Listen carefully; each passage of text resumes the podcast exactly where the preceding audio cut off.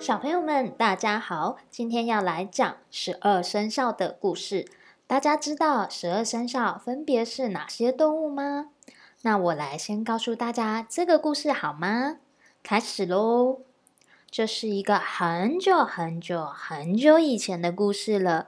天神啊，对动物们说：“各位，在一月一日的早晨，请来向我报道吧。”第一位抵达神殿的动物，一直到第十二位抵达的动物，会分配重要的任务给你们。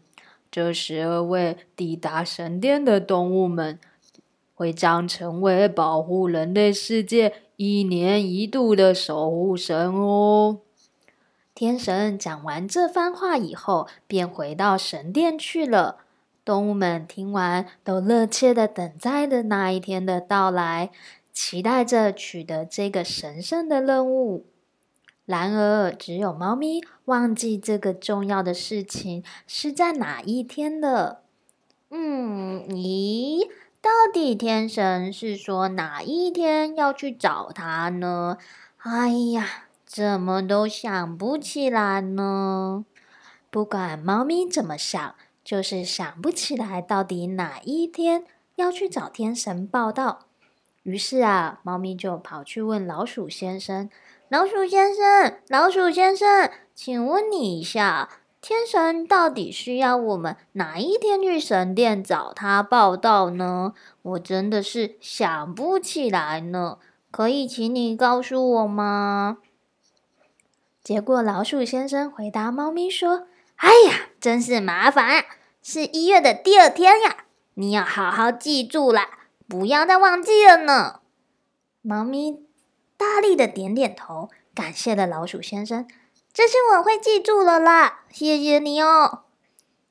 在一月一日的清晨，第一位出发的是牛先生。牛先生觉得自己走路太慢了，所以啊，从前一晚就出发，哒哒哒。一步一步地，慢慢地走着，终于神殿的大门就在眼前喽。门前没有任何的动物，看来啊，牛先生是第一位抵达的了。当牛先生要踏进神殿的大门，一边说着：“哦，太好了，我是第一名耶！”牛先生话都还没说完，这时候老鼠先生突然间就从牛先生的背上嘣跳了下来，并且快速的砰砰砰砰砰跑到了天神的面前。嗨，天神大人，早安呢！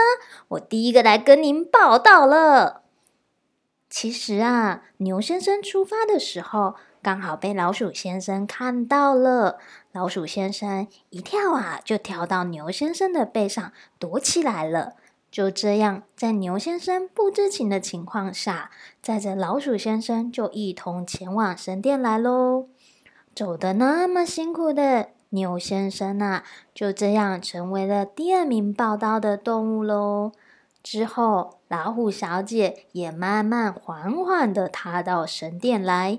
其次，在后面陆陆续续抵达的，分别是兔子先生、龙先生、蛇小姐、马先生、羊先生、猴子小姐、鸡先生、狗先生，还有猪先生哟。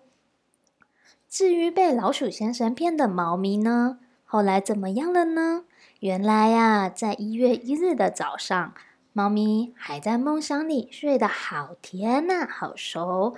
并不知道动物们都朝着神殿出发了。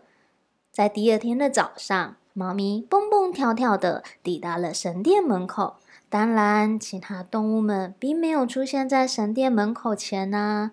就在猫咪准备跨进大门进入神殿的时候，守门神立刻阻止猫咪说：“请等等，动物守护神报道日是在昨天哦，猫咪，你已经错过了。”猫咪愣住在原地，才发现自己被老鼠先生骗了，又羞又气恼，只好回去，一边碎碎念：“老鼠这个小子，我绝对不会原谅他的。以后只要我见到老鼠，通通要把它们抓起来，吃到肚子里面去。”于是啊，直到现在都可以见到猫追老鼠的画面哦。也因为猫咪迟到了守护神报道的日子，所以十二生肖就没有猫咪了哟。各位小朋友，今天的故事好听吗？这样还记得十二生肖是哪十二位动物呢？快跟爸爸妈妈说说看，有没有猜对呢？今天谢谢各位小朋友们的收听，那我们下次再见喽。